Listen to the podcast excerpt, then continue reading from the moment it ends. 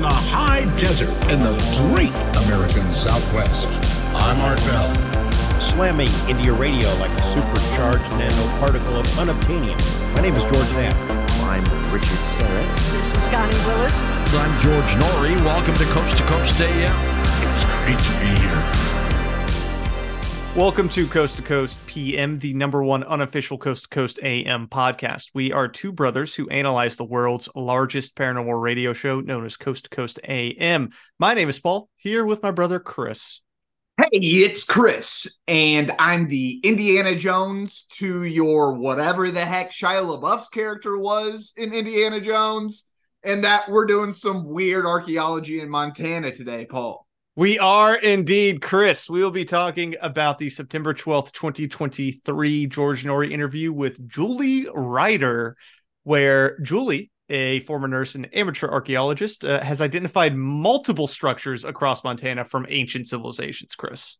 Paul, can we say she's a rider on the storm? We could indeed. She has also worked with Navajo elders to get some of this information about the ancient civilizations in the area that were very advanced. Uh, that's super dope. Yeah, so we're going to get a little um American Indian lore, I believe. So actually this is a question. Are you supposed to say Native American or American Indian cuz I heard that you're supposed to say American Indian now. But I, I don't think- know. I think you're all right with Native American. I just don't think that anyone is ever going to get offended at Native American. I think they tried to make indigenous persons happen, but I think everyone hated indigenous person, especially the indigenous persons. Yeah. Okay. Well, we'll we'll go with Native American. Let's go with Native American. If you're a Native American, write in and let me know what I'm supposed to be using. Let us know. Amera Indians. Uh, yeah, we're we're getting somewhere though. Um, but before we get to that, Chris, we got to go check in with our good friend Tim Binnall at the Coast to Coast AM blog. Tim Tam. Today's article: Mysterious miscreant dumps 1,500 pounds of meat in a pair of New Zealand communities. Dude, these Oceania people are unbelievable with their use of meat in weird prank like situations. They're just wasting meat. And the thing is, it's really expensive. Like that guy who's leaving sausages in mailboxes. Like, dude, that's an expensive joke. He lives on an island, which makes it even more expensive. Authorities in a pair of New Zealand communities say for the last three weeks, a mysterious miscreant has been dumping hundreds of pounds of meat in trash cans throughout the towns. Where does one get access to not just a hundred pounds of meat, but multiple hundreds of pounds of meat? Oh, we aren't even there yet, Chris. The truly Oh. weird series of events reportedly began in late August when a troublesome individual disposed of a whopping 485 pounds of beef and lamb chops in various rubbish bins. Oh, that's so much meat. It's a shocking amount of meat to dispose of. Also, though, lamb chops are mad expensive. Like, that's literally like tens of thousands, if not hundreds of thousands of dollars of meat. Yeah, that's so much meat. Why are you just I also love that it's not going in like the dump or something. It's being Yeah. disposed of in individual bins. Yeah, this there's a man driving around with a pickup truck in New Zealand just throwing giant bags of old meat into people's personal garbage cans. And the thing is, man, if he he lives in New Zealand, there are no people in New Zealand. He could probably just dump it anywhere he wants. If he, I mean, I'm not promoting littering. He could do that. This is unbelievable. Keep going. All right. Found in two neighboring suburbs of the city of Christchurch. Exactly two weeks later, the ne'er do wells struck again and dumped another 440 pounds. And one week later, they made another deposit in the form of a jaw dropping 550 pounds, bringing the grand total to nearly 1,500 pounds left in the trash cans of two communities. This man has dro- dropped nearly a ton and a half of meat into people's trash cans. Yeah, and you're not the only one that's shocked, Chris, because the local police are too, apparently. Where, yeah, where would one get this much meat? The sheer amount of dumped meat over the last month has understandably astounded local officials, with one observing that, quote, it's staggering, while another lamented that, quote, it's quite out of hand. I would agree that that would be out of hand. What do you have to say, officer? It's a staggering amount of meat. It's it's becoming a bit much. Yeah. Well, you know, I, I got a little worried for them because you said it was in August, Mhm. but then I remembered they're in the southern hemisphere. And so August is actually their winter. Okay, you're right. So it's not quite as bad. It's not so bad, but my immediate thought was a man dropping tons of meat and a literal ton, a literal one metric ton of meat onto summer garbage cans. This is a horrible man, but it's not so bad. That would be beyond cruel, honestly. It's awful, dude. I listen, I live in South Carolina. August, humid, a bunch of meat in your bin, dude. Like you could probably get away with like some stand your ground laws Yeah. in South Carolina with that kind of quote unquote prank. No, you definitely could. Making the matter all the more maddening is that the rotting beef and lamb chops emit a particularly foul smell, which waylays residents attempting to use the public trash cans. We don't have to focus on that one too much, Paul. We can probably keep on going. Quote, any kids who went to put a wrapper in the bin would have had a nasty surprise, council member uh, Andrea Moore mused to an Australian TV station. everybody getting involved on the giant i like what i was gonna say caper Yeah. but it's not really a caper what is it when you i guess dumping illegal dumping The terrorism, Chris, Yeah. the meat terrorism. well and listen if it was summer you could probably get them on biological terrorism Probably, probably. For now, authorities are positively flummoxed, but ooh, that's fun by the situation as they have no idea who is behind the spree, as well as why they are leaving behind so much meat. It's a great question. Why are they doing this? why why are you doing this It's just why, nonsensical. what where are you first of all where are you getting the access to all this meat In light of the latest incident, seeing a significant increase in the amount of dumped beef and lamb chops, the two communities are now sounding the alarm over the situation. I'm not keen to turn this into a witch hunt, but there is a need to avoid this continuing, Moore declared, offering the ominous warning that, quote, hot meat in public bins during the forthcoming summer months won't be pretty. Not gonna be pretty, Paul. So, do you have a theory? Do you have a theory on the case of who is dumping all of this meat? It has to be someone who works like at a meat packing facility or something, right? The owner, um, I'm imagining the owner of a meat packing facility and like the fridges went bad and it's a bunch of meat that he can't sell. So he just started dumping it in bins because he didn't want to pay for its proper disposal. But how many large meat manufacturers could there be in New Zealand? I'm going to guess three. You're right. Yeah. I And would start all- there That's on the whole island. on the whole place. Yeah. Yeah. Like Christchurch, there's got to be one guy. Yeah. There's probably a dude. Our our version of Bubba. Yeah, But- go go down, take your your deer carcass down to the Bubba. He'll cut up the meat real good. But the thing is, like, no one else would have access to that much meat. Grocery stores was my only other thought. I guess maybe a grocery store. Some kind of mass distribution center, Mm-hmm.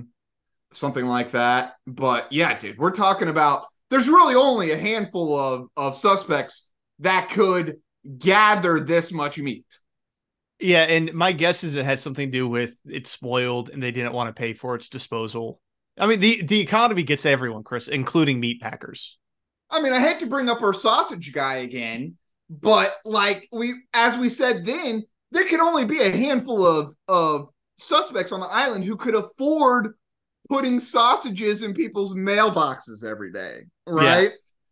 This is even more of a case where we're talking about 1.5 thousand pounds. I don't know why I said it that way. 1,500 pounds of meat, dude. I mean, there can't be that many people. No, they can't. But alas, Chris, hopefully we find the culprit soon and the people of Christchurch can rest better in their beds or whatever the hell you say when things like this happen.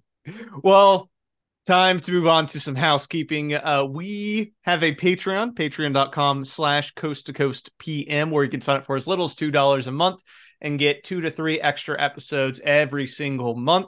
Uh, we also have an email, c2cpmpod at gmail.com, where you can message me. I'm the guy who answers those um, if you have any episode requests, stuff like that. Uh, and currently, we are doing a special promotion, and it is if you leave us a review on Apple and send us a screenshot, we will mail you a special gift. So uh, please go and do that. That is retroactive as well if you've already left a review.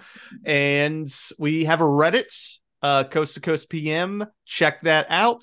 Anything else, Chris? I think that's it. All good, bud. Let's roll. Time to jump into our episode, the September 12th, 2023 George Noory interview with Julie Ryder, our amateur archaeologist of the evening. Chris, to start off, I think we have to answer a basic question.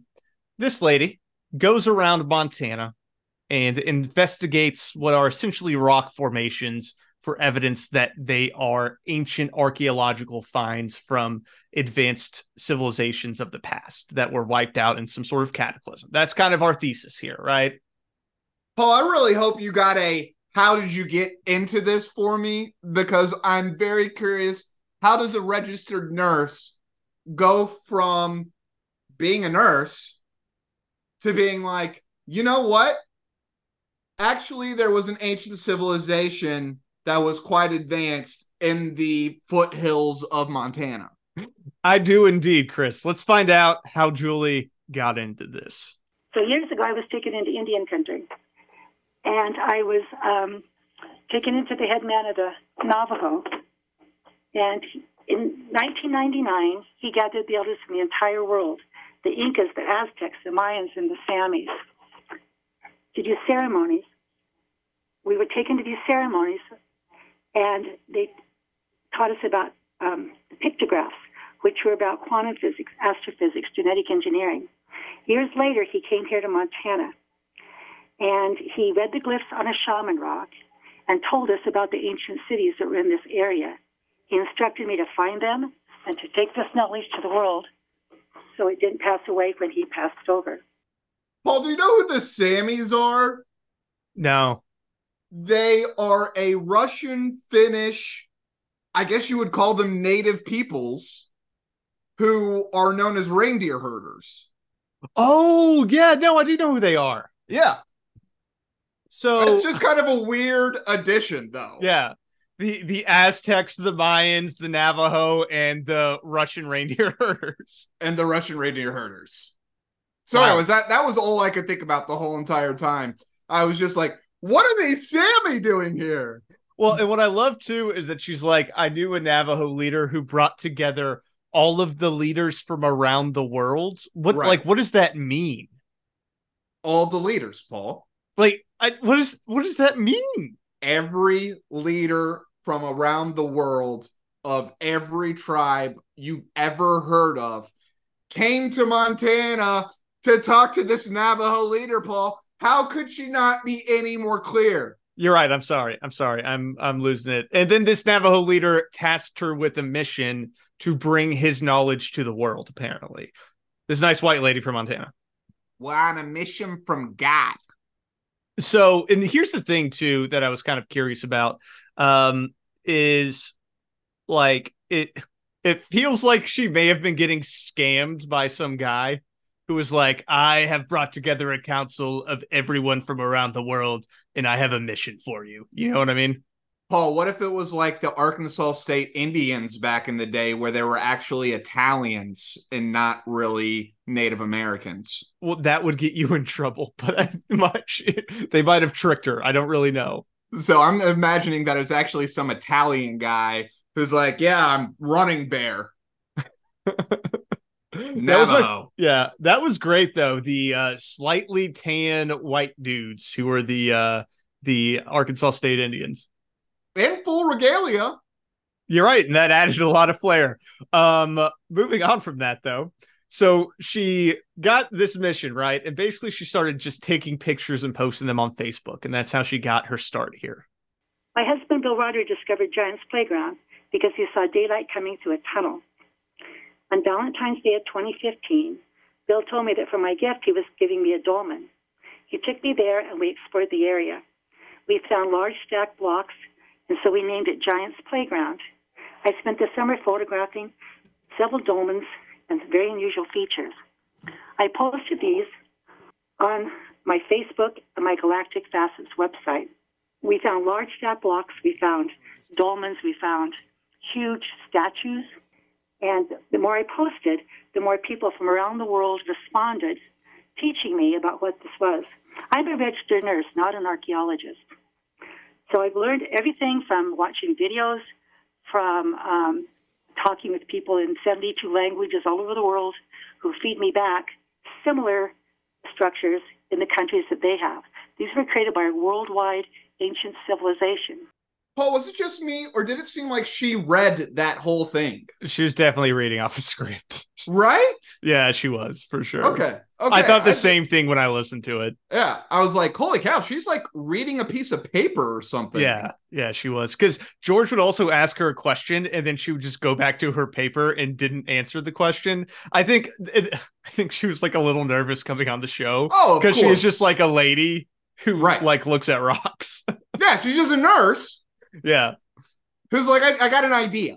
yeah. And then she started posting online, and other people started backing up her idea. Right. I think this is why you should never learn a trade off of organizing on Facebook. Sometimes it's helpful to like read a book or take a class. I don't know. I'm not going to go that far. I don't know the tale, but we'll see. All right. We'll we'll we'll figure it out. We'll see how accurate she is. Um but basically what she's doing is that she's showing people that they have been living on top of remnants of this ancient civilization and never knew it. Julie, why did it take so long for someone like yourself to discover these megaliths? I've asked that question hundreds of times. I've discovered 111 different sites. Um, they've been verified by satellite deep geoscan. 85% are still under the surface. Since I have found them and publish them, they're being found all over America. Um, people are understanding what they're looking at. It's like I found a 113 foot long Tyrannosaurus rex above ground that people had never seen. But when I pointed out to them, they see it immediately. Even a woman that lived at the base of it her whole life had never noticed it until I pointed it out to her. Paul, I'm going to be honest. I have no idea what she's talking about. So basically what she's doing, Chris, is she's looking at rocks and saying it looks like this thing. Okay. And what Then- would that thing be? it, it's whatever you want it to be. So when she's talking about dolmens, uh, dolmens are a portal or tomb that's like a chamber, and it, they're megalithic, right? So they're really ancient, and they were made by like ancient peoples, I guess. Um, and it's it's kind of like a Stonehenge type situation. Okay. And what she's saying is that these things are all over the place and they're giants. And there's like all these stone carvings and like all these giant rock works that are surrounding us. The other thing that she's saying is that there are remnants of like giant T Rexes. And this is reminiscent of a thing called mud fossils. Have you heard of mud She- fossils? She was talking about real T Rexes there. Yes, she was talking about real T Rexes, I believe. I thought she was like talking about a metaphor that was like, it would be like if I saw a giant T Rex. No, she she seems to be talking about a literal T Rex. Oh. And Okay. T All right, Rex. so what are mud fossils? So well, T Rexes are also only 40 feet. So this would be uh like four times the size of a normal T Rex. Okay. Mud fossils is this thing online where people are digging shit up literally in their backyards and then claiming that they're bones of like dragons or dinosaurs and stuff like that. So it's a very similar vibe of I'm taking the things around me and I think it sort of looks like something else. So now it is that thing. This is a known phenomenon? It is People when doing this? it is when you've melted your brain like I have on the internet. I've never even heard of anybody saying I found a dragon bone in my backyard. How would you even mistaken that? Go on YouTube and search mud fossils, and you should still be able to find it. A lot of giant bones as well. Um, or if you see something weird in a landscape from Google Earth, then people will claim it's like giants or like a giant bird or something like that. Okay, okay. And they're like rocks sometimes though, right? Like they're clearly boulders, but they'll be like, well, it was it's like a fossilized giant. Literally every time, yes. But yeah. I think I have seen this then. I yeah, or like you see a face in a rock cliff. Like remember when we went uh canoeing down uh the river in Arkansas and White, we saw the White River. yeah, and we saw the elephant. Yep. That would basically be what she's talking about. Like that's actually an elephant carving. Not And it uh, would be like us saying that's actually a fossilized elephant. yes, either it's a fo- fossilized elephant or that was intentionally created by an ancient civilization to look like an elephant. To look like Both are elephant. options with what our friend Julie is discussing. Okay. All right. Okay. All right. Uh, Are you Dude, I- tracking? I'm dude, I'm on Tracksville, USA right now. Yeah. So here's the thing, though, is that this is a big deal, Chris, because it would completely like throw to the side all of the modern archaeology and our understanding of the past, which is a big problem for a lot of governments, including the Russian government, which has attempted to silence her. How do you think they move them? I mean, they're as big as Stonehenge, maybe even bigger. They're even bigger. In fact, I was invited into Russia um, with from the head documentary maker of the country of Russia about megalithic sites. We were going to. He was going to take me to Gorna and that couldn't happen because the uh, Russian government classified everything. And so, and I wasn't going to go to Russia during these tumultuous times. And so um, he taught me how to look at and see um, these huge megalithic structures. He talked about the walls. We have found walls that are almost as large as the ones in Gorna Shoria. Paul, just a quick little hole poke into this whole like government conspiracy stopping me thing. Mm-hmm. Didn't she just say that a lot? And maybe not this last clip, but maybe it was a couple clips ago, that she used like Google Earth and Yeah. satellite images. Yeah. Wouldn't the government be able to stop you from being able to see these megalithic megastructures somehow? Probably. Probably, yeah. Okay. All right. I just wanted to make sure. I just, dude, uh, sometimes it's just like, you know me, I love a government conspiracy, Yeah. but this is a dumb one. I and that's the thing, dude, is I low-key love these uh these shows from Coast because they're so absurd. Like they're kind of my favorite. You don't have to think. And also, like, I can imagine too the Russians asking these people who want to film a documentary in their country that are probably having to get some kind of special dispensations to go to places. Yeah. and they're like, "What are you filming?" And they're like, "Oh, we're looking for ancient megalithic structures built by an advanced race of peoples that were all over the globe." And so there's a couple thoughts here. Number one, tensions between the US and Russia are kind of high right now. Yeah, not good. And I don't think they're they're just not letting you in with cameras to film documentaries. Oh, that's, a number one. Point. That's a very good point. Yeah, they're like, no, you're not coming into our country. Leave us alone. They're literally arresting actual journalists. Like they're Yeah. not down for you to come in with your camera. Because that also sounds like such a dumb reason to come in that there's no way they're going to take that seriously. They're like, this is the CIA for sure. Yeah, it's the CIA. Number two, I don't know if you noticed this, Chris, but she said that she was talking with the head documentarian for Russia. I don't know what that means. They're not communist anymore. I don't think the government of Russia has a head documentarian who's inviting this lady over. oh, I could see the Russians still having a ministry of propaganda. I mean, we have one. No, but I don't think there's a head documentarian that would be interacting with this lady. I'm not going to comment on that. I don't know. I, I'm not by. I want to know that guy's name so I can look him up. But I did Google a head documentarian of Russia. I didn't find anything, so Okay. that's the best I could do. He he may be Russian and he may be a documentarian. Th- those two things are certainly possible. Right. Of what he's the head of, I don't know, but of documentaries in Russia seems a little odd to me. I like it. I'm gonna start doing stuff like that, dude. We're the head podcasters of America. uh, so I don't know if you know this, Chris, but there are a ton of pyramids below the ground too, which is super cool. But the real evidence came when Andrew Barker came on board. He found me on the internet, and we talked for about three months. He was a very in- interesting man, very funny, very intelligent. And finally, one day, he says, I own the most advanced technology in the world in this field satellite deep geoscans. If you give me one site, the GPS coordinates, I'll do a scan for you for free. I want to know what's under the Evergreen Dolmen in Giants Playground.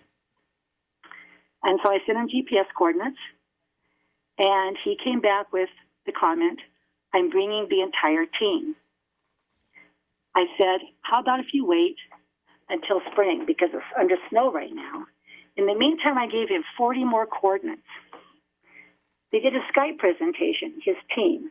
A man called it, they called it Professor, developed the technology and does the reporting. They reported that we had pyramids, pointed, conical, step, truncated, that we had the largest standing stone constructed block in the entire world at that time, 5,300 tons, and it's made out of stone that's not from the area. And they're all underground? I guess so. I don't know. They're clearly not above ground. Yeah, right, right, right, right, right. Yeah. Okay. Because he's scanning the ground. Right. Yeah, no, true. So okay, so they've been buried over time. Yeah, and I can't find these documents. I went to her website and I was trying to find like these scans and I couldn't find them. But I also Okay. I, I didn't look that hard. Right, right. Yeah, I would really love to see some pictures of these. What is the Giants playgrounds that Well, she was show- talking about? That's just an, an area that they found that um she took pictures of. Do you want to see these pictures, Chris, or do you want me to save them? I do want to see these pictures. All right. So this is a place, and it was called Giants Playgrounds because her and her um, husband named it that. But this is what that looks like. So essentially, it is two rock walls with a boulder on top that you can walk through. Right. So it does look like a dolmen in terms of like how dolmens are typically shaped, Right. but like it also kind of looks like a rock formation. Right. Yeah, I was going to say, having grown up, well, not really grown up, but having gone to college in Northwest Arkansas, it's karst topography there, a lot of limestone, siltstone, Yeah. stuff like that. But there was also other types of harder rocks in those areas, right? So erosion over time gives you these crazy looking structures, Yeah. but they're they're completely natural. Yeah, and it's the same thing. Like I've done a lot of hiking in like Tennessee and Virginia, and Right. this looks like the kinds of things that you see hiking. Yes. And you know, it's like nothing crazy. It's like, oh, cool, that's a cool formation. Let me climb into it and then climb out. Right. So yeah, So- that's what that's what we're dealing with. Not inexplicable so far, Paul. I would not consider this inexplicable by any means, but I- many uh would disagree with me. I would like to know a little bit more about these underground pyramids that this man who I assume probably charges thousands of dollars to use his technology just does 40 random scans for this woman. Yeah, this guy sounds awesome. I want his Yeah. business. Yeah. Yeah. How do you get into the satellite scanning business? Dude, I, I'm wondering too if this guy is 100% ripping her off because I know there are a lot of people like that online that will do crazy things for crazy people and then they just send them like completely made up images. Oh, snap. Yeah. Like, what a call, dude. That's Yeah. interesting. I mean, we would have to look these people up. yeah, like the the My Pillow guy who's like a crazy like Trumper dude. He had this whole convention trying to prove that the um 2020 election was fake and he was using documents that were sent to him by one of those types of guys. It was like a known Right. scammer who Yeah. forges data. And so he basically just sent him a bunch of like BS complicated files and it was like videos of people like debugging software and it was nonsense, but if you don't know what you're looking at, you think it's a real thing. And then he Right. brought it and gave it to everyone and they were like this isn't anything. This is nonsense data. Well, and that kind of gets you into how we get into this whole place. Is that we're we don't know what it is, Yeah. therefore it becomes unknown. And in the unknown, we can see nefarity. Mm-hmm. We can see bad intent. We can see giant fairy tales when we don't know what it is we're looking at. Which is why, and I've said this before, I don't want to use appeal to authority, but sometimes it's helpful to check with the authority and just say, hey, what do you think's happening here? And see how reasonable that answer is. Because sometimes erosion is a reasonable answer. I mean, that one literally looks like it was.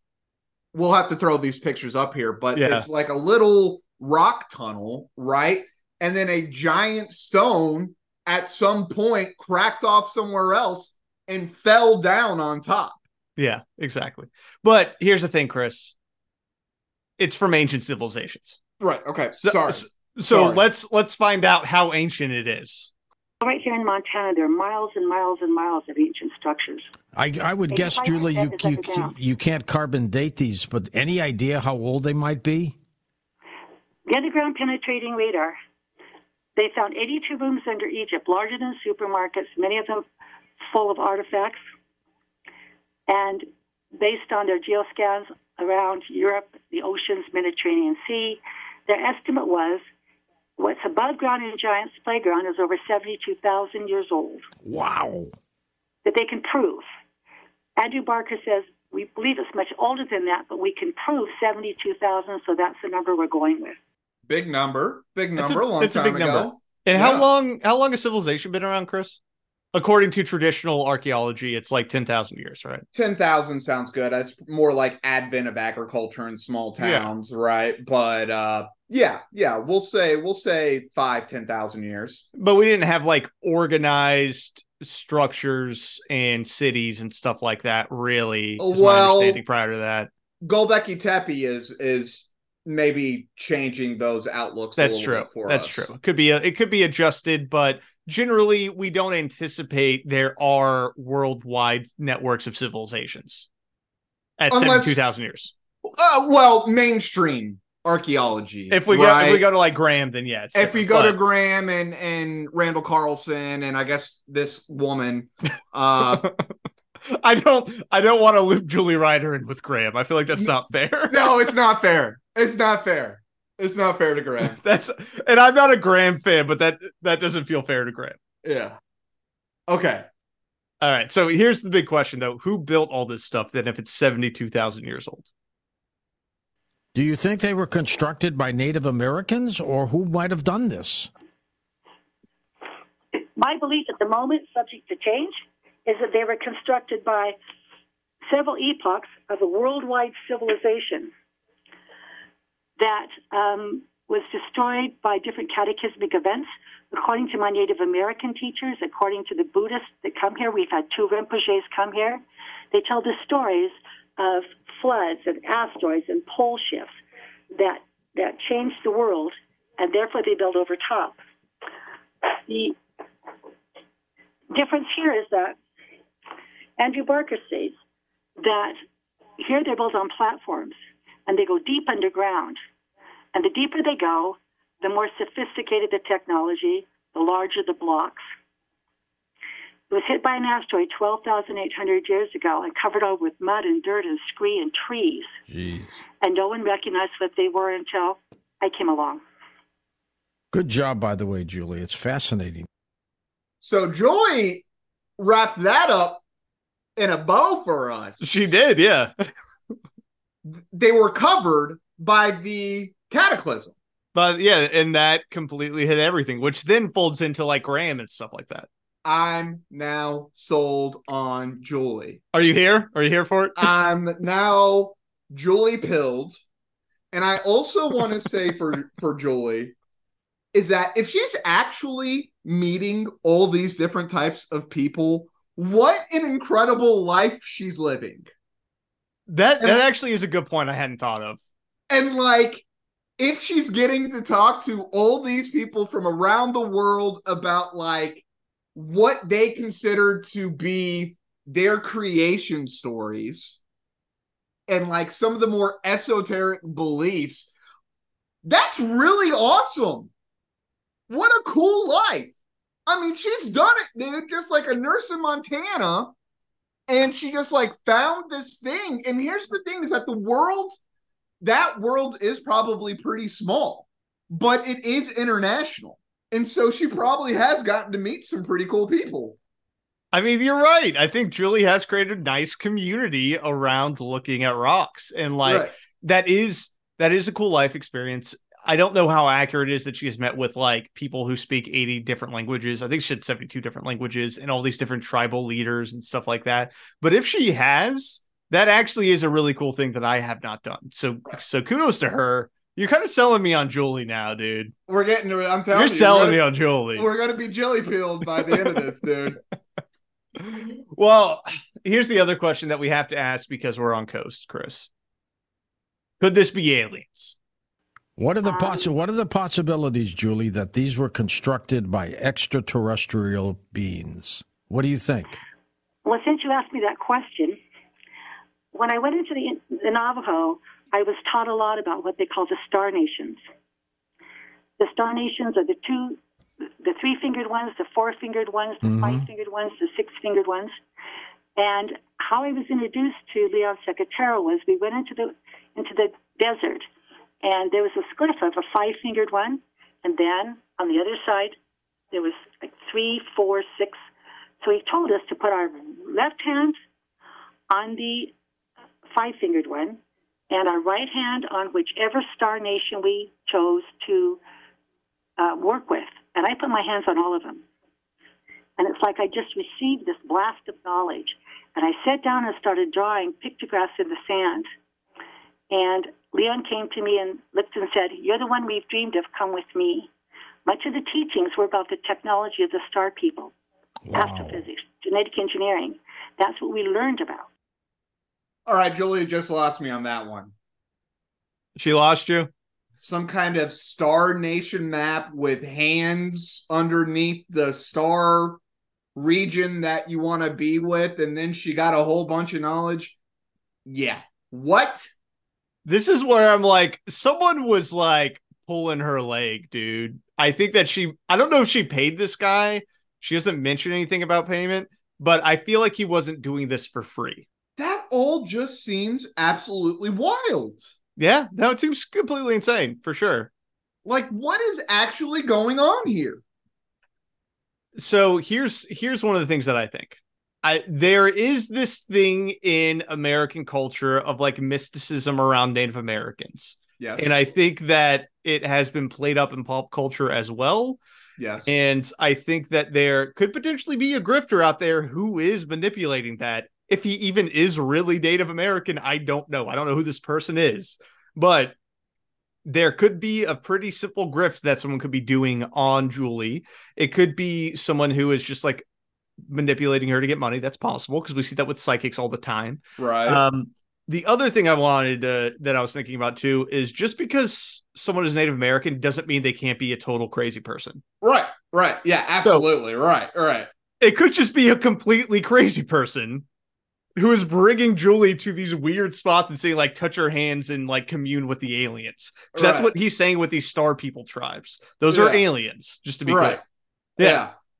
And this is, you know, again, the the comparisons with Graham is just too close, right? Yeah. Graham will never go to aliens. No, he won't. He refuses. He refuses. He will never even. Uh, could it be aliens? That's foolish. You're being silly. I, and he like like promotes humanity, Yeah. right? Like I totally believe that humanity is capable of doing all these things. Mhm. And I appreciate that about Graham because Yeah. he he has his lane and he's like, this is where we're staying. I'm Yeah. not going into that stuff. Yeah, yeah. Uh, which- it- yeah. stuff like this, man, you lose me. It's like I am here to talk about the progenitor civilization. Yeah. I want there to be a progenitor civilization so bad because for whatever reason, it just it helps me believe that there is a better future. Yeah. That there was this thing that we were doing about longevity and these giant stone creations that I think just sounds incredible and wonderful. But when you bring in the aliens, it also it it it, it simultaneously makes it that much smaller that humans could ever do anything like this and it punctures the dream for me I think there's also this aspect of suspension of disbelief that plays into media all the time, right? Like when they're doing TV shows or movies, when you like listen to interviews with writers, they'll talk about how you can get away with like one crazy thing. Right. So like I can do one crazy thing and the audience will still roll with it and that's okay. And you could have that like, you know, God in the machine type moment and but you can only do that once, right?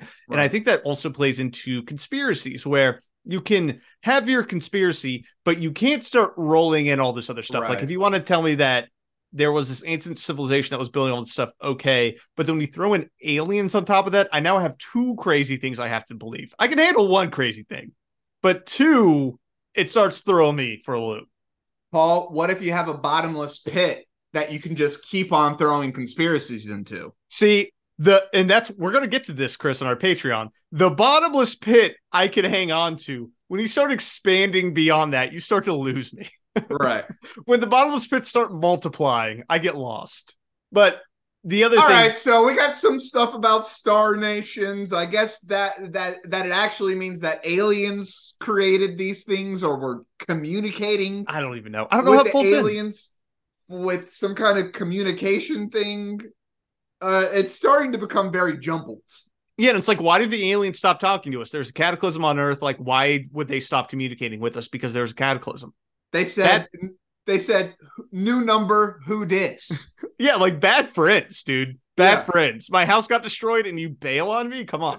yeah, no, not just your house, dude. It would be like your whole state got destroyed, and then Yeah. the federal government said, "We don't really care. We we don't need that state. It's a bad state, anyways." I mean, if we cut out Texas, I wouldn't mind, but that's fine. Um, I love you, Texas listeners. They Okay, want so- cut out, anyways. Here's the other really funny thing. Uh, she's apparently been threatened with prison time because of this research, Chris, from the U.S. government. Right, right. Fascinating. Fascinating indeed. What do you think the state fathers of Montana are saying about these structures, like the governor and things like that? Are they giving you any feedback? Um, the first feedback we got was from the U.S. Forest Service. And I was threatened with six months in prison, with being banished from all national forests. They told me they were watching me. For what? Um, I asked, I asked if they had a FISA warrant. And finally, I just told the woman that um, I was I had a dead man switch, which means that if anyone in my family was harmed, that if they started to dig up Giant's playground, that I would push the dead man switch, which means I would announce to the world uh, the GPS coordinates of 110 different sites, what was layer by layer by layer underneath, and it would be a feeding frenzy. Julie, what did they threaten you with prison for? What you didn't do anything Because wrong. They told me I was giving tours without a permit. Then they refused to give me a permit. Oh, Okay, so that makes sense. She's probably giving tours without a permit. She's going to parts of the park she's not supposed to go to. I mean, it's like, and, and then probably, I'm going to guarantee it, she's probably not reporting any of this to the IRS. yeah. And well, here's an interesting thing too. What she's talking about doing, it actually is illegal. right. So national parks and national forests do have tour services and they have exclusivity contracts with private contractors who give out tours. So other people are not able to just go into a park and start giving out tours. And this has actually been a major point of contention with Native American tribes who had originally lived on the land because they were wanting to go and give their own tours talking about their culture and the importance of different regions and things like that. So uh, this has been a big push that a lot of Native American communities have had with the uh, Biden administration to get permits for local tribes to actually be able to give tours. Because previously, whenever they tried to do this, they were fined and they were also threatened with like jail time because like any misdemeanor there is a fine, but then there is a maximum jail time if they were to go that route, which they never do. So that's what she's talking about. Is she went it was giving tours illegally and wasn't able to get a permit because she's a crazy lady who thinks that these are made by giants in like ancient civilizations. and you just, you don't mess with the feds and money and power. Yeah. Like they are they are the biggest jabronis on the planet when it comes with messing with their money and messing with their power. You don't mess with government exclusivity contracts. Oh no, never. Yeah.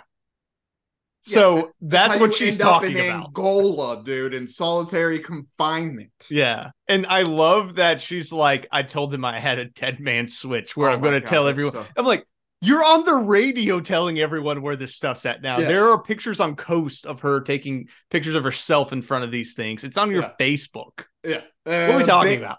biggest nothing burger on the planet. You know, I I mean, I imagine though that all these news publications do get the craziest emails about I have the secret information. yeah. Yeah. this is my dead man switch. I told the government not to tap my phones. Also, I'm never telling uh Fed that I have a dead man switch. I think that's how you immediately end up in jail. Uh, it's first of all, it's how you end up dead. because no one on the planet has ever had an effective dead man switch. It's never worked. It's never worked. If I die, these tapes are going to be sent to the biggest news publications on the planet. You fooled the people who killed you. Control the news. And that's the thing. I'm not saying any of this is a good thing. I'm just saying it's a reality. You know, we have to cope with the reality at some point.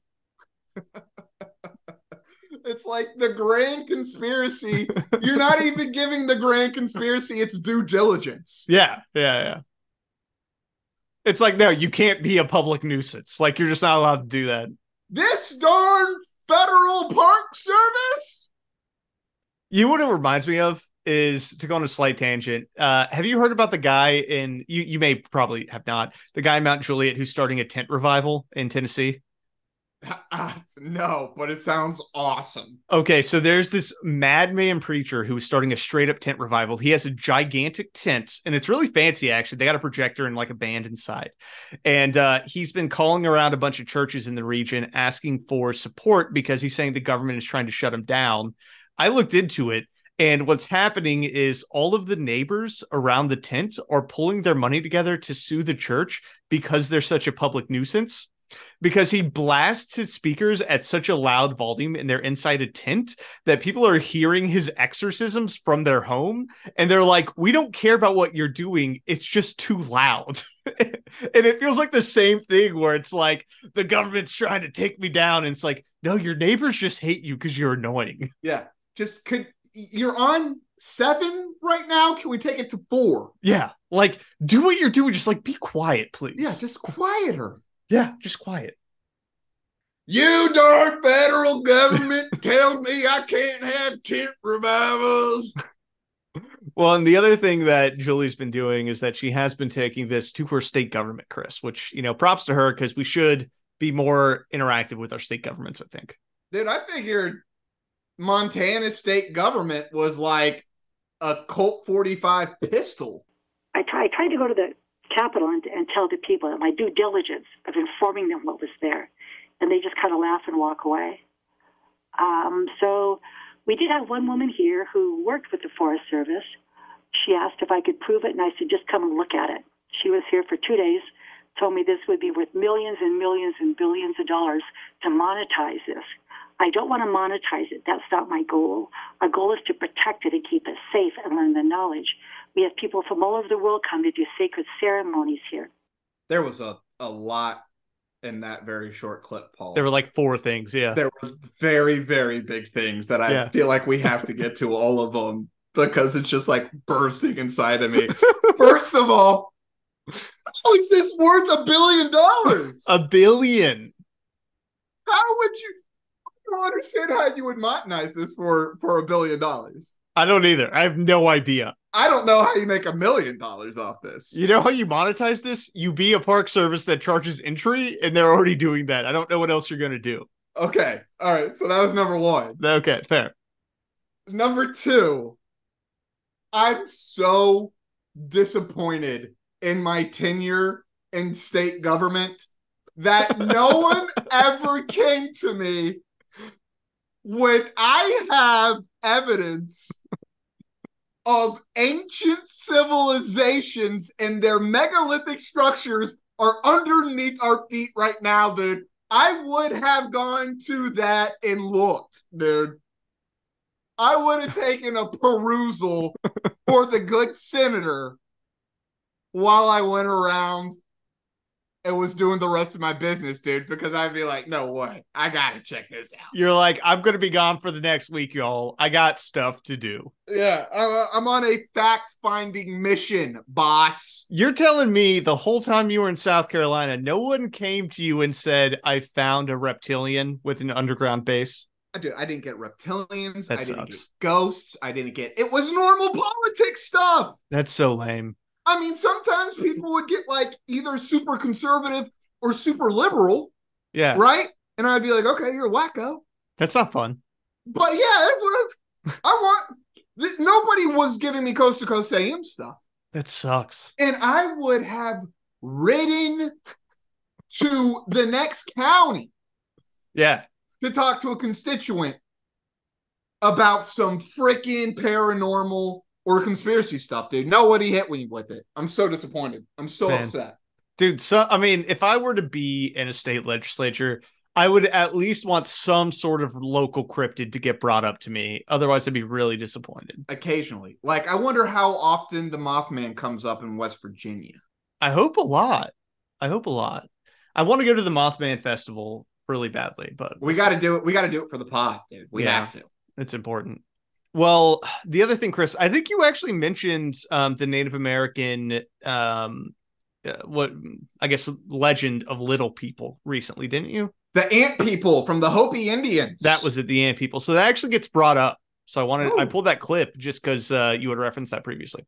um, and I'm more familiar with the Native American sites on my end of the state um, and in Wyoming, like the Medicine Wheel, and there's also sites um, in the Pryor Mountains. That's in the Bighorns. The Pryor Mountains are, have some sites associated with the Little People, um, which is in folklore, um, and down in the San Pedro Mountains in Wyoming, they actually found a mummified little person, um, which is kind of weird.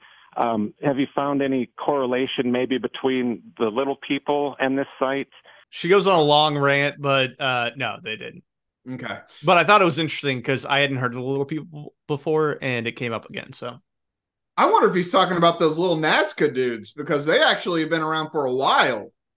yeah, because it was like 2017 when they got pulled, right? Yeah, I think so. Yeah, and that was on our Patreon too. If you want to go check that out, Coast Coast PM. Dot, no, patreon.com slash Coast Coast PM.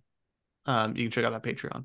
But yeah, that's so a- yeah. So I, I don't know, dude. I kind of the Hopi Indians for real or Hopi Native Americans, really, really interesting tribe. But you got to be. They were agriculturalists in the desert. yeah, Like that's bonkers. So you already are kind of a bonkers tribe in the first place. But they have like a lot of weird like cosmology and some weird ancient stories, dude, that are a lot of fun to go through. And I I want us to do a um like Native American lore episode at some point that would be because so yeah, so much of it is really cool. And shout out Yeah. to the show Reservation Dogs on Netflix if you haven't watched it. It's really good and it actually brings up a lot of that lore. Like there's a, a lore of the deer woman, which is kind of like a um Native American mermaid essentially.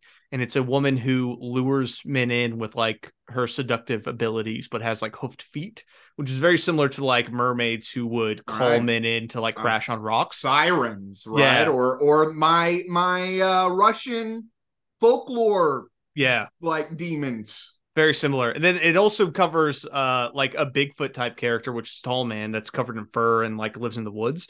So there's like a lot of cool stuff I want to dig into with that that I think would be really interesting. Heck yeah. Um so we'll we'll do that soon. But we do have to deal with Spooktober though, yes, we do.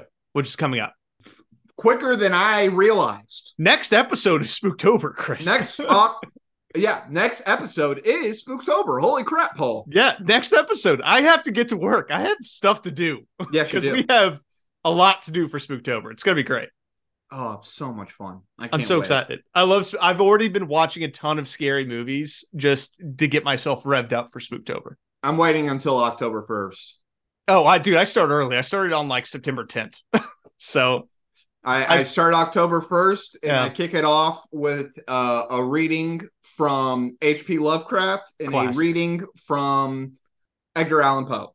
classic, dude. I I've watched The Witch and Cabin in the Woods so far, which were both fantastic. I had such a good time. Dude, The Witch is such a great horror movie. It's I mean, really probably my favorite horror movie of the last 10 years. It's excellent. So I, I'm gonna I'll keep everyone updated on the scary movies I'm watching. Um, that said, we have one more clip I wanted to play, Chris. And this is from Tom from California, who is a regular. We've we've probably played clips from this guy before, but he calls it a lot. Uh, and he has some thoughts about aliens. So I wanted to give Tom some love here. That's my concern. I don't blame you. That's Tom, my concern. to Thomas in La Jolla, California. Hey, Tom, go ahead. Hi, George. Thank you very much. Thank and you, sir. You are doing fantastic research. Thank you. It's just the deepest appreciation from me. I have a couple of comments, and then that leads to a question. Um, I can't help but think that uh, women once ruled the world. You've already mentioned that the last ruler of Atlantis was a woman, and um, the idea that there was a major Anunnaki leader who was a woman. And um, I can't help but think also that there was a disagreement, a disagreement among the extraterrestrials, you know, here in the solar system, and um, how they implemented that disagreement was with asteroids. Asteroids as kinetic weapons, you know, to uh, destroy the face of the Earth. This is not my idea. Um, a friend of Coast to Coast, now deceased, Jerry Pournelle, once wrote essays and fiction Yep. concerning asteroids as kinetic weapons. Lu- Lu- Lu- Lucifer, Lucifer's Hammer, right? Paul, you cut out some very important clips about the female Atlantean leaders and the female Anunnaki leaders. Yeah, so she mostly talked about that there was a female Atlantean leader. I think I might have skipped that clip because we were running short on time. But basically, the the the context for when it came up is the image that I'm showing you now, Chris, is a rock foundation. And she is saying that there is the image of a woman on the right shoulder here. Okay. And yeah, I guess I kind of see it. the the thing that I want to call out, Chris, what do you see when you look at this image? Like, what is the first thing that pops out in your mind? Like, it's not a woman. I'll tell you that right now. It's a big mountain. Uh, it's it's an eagle, Chris. Oh, oh, okay. Do you see it? Yeah, I see the eagle. Definitely. Okay, so this is a rock formation that sort of looks like an eagle. And she says that there is a image of a woman on the right shoulder of the eagle, which I don't see at all. It mostly just looks like a mountain that kind of looks like an eagle. Um, so that is where the and then she claimed that it was the lady leader of Atlantis. So that's the context there. good Lord in heaven. That's what we're dealing with. I really vibe with the idea of asteroids as weapons, though. That's why I pulled that clip because it specifically re- reminded me of the Expanse series. Exacto mundo. Yeah, which I think is a fantastic idea, which Yeah. I think is underserved in sci-fi of using kinetic weapons like asteroids Yeah. against planets. Yeah. That is a fantastic idea. And props to Tom for bringing that up because Tom always has the best lore. I- really? Yeah, Tom does a lot of stuff like that where he like comes in with like a really cool take. Yeah, right. Yeah, Tom's a, yeah. Tom's a bro. Tom, Yeah. I don't know what's up with the people who call into Coast. I think there's like maybe 200 people who call in, but like you get to know the callers a lot. Right. I really like the idea of we have this ancient and somewhat advanced civilization that gets into a confrontation Mm-hmm. with, I guess, the alien overlords, the Galactic Confederation. Yeah.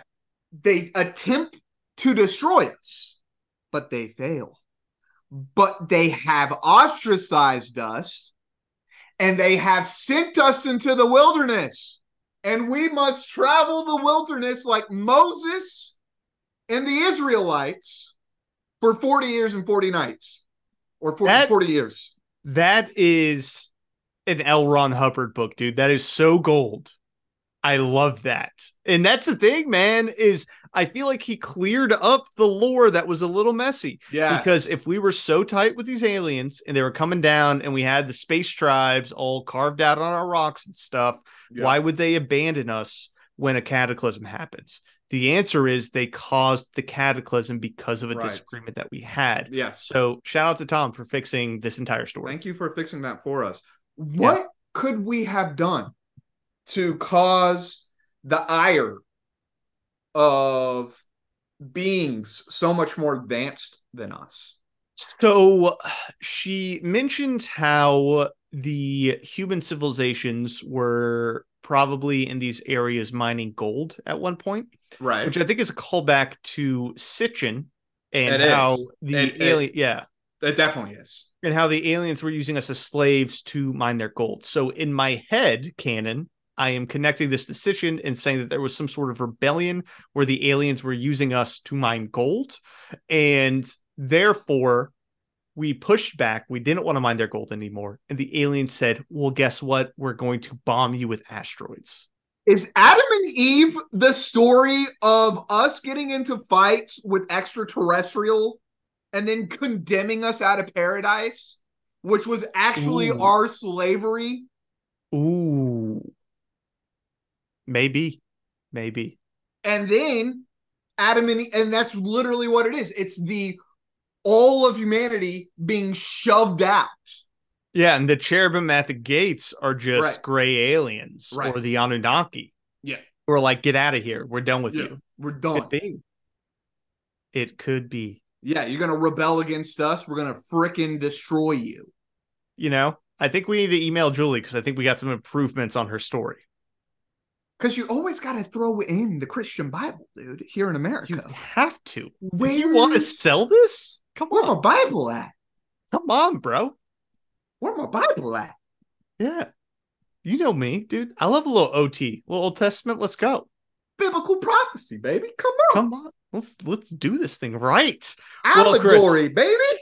Chris, on a scale of one to five underground pyramids, what do you give our girl Julia Ryder? And you could split it up from fun to like realness if you want to. She seems so earnest. She does. Yeah. and I hope if she listens to this, I'm I'm not trying to hurt your feelings. We're, you know, ma- probably making some fun at your expense. Julia, you seem wonderful. I want to know more about these pyramids under the ground. This get this leave the Star Child stuff out of there.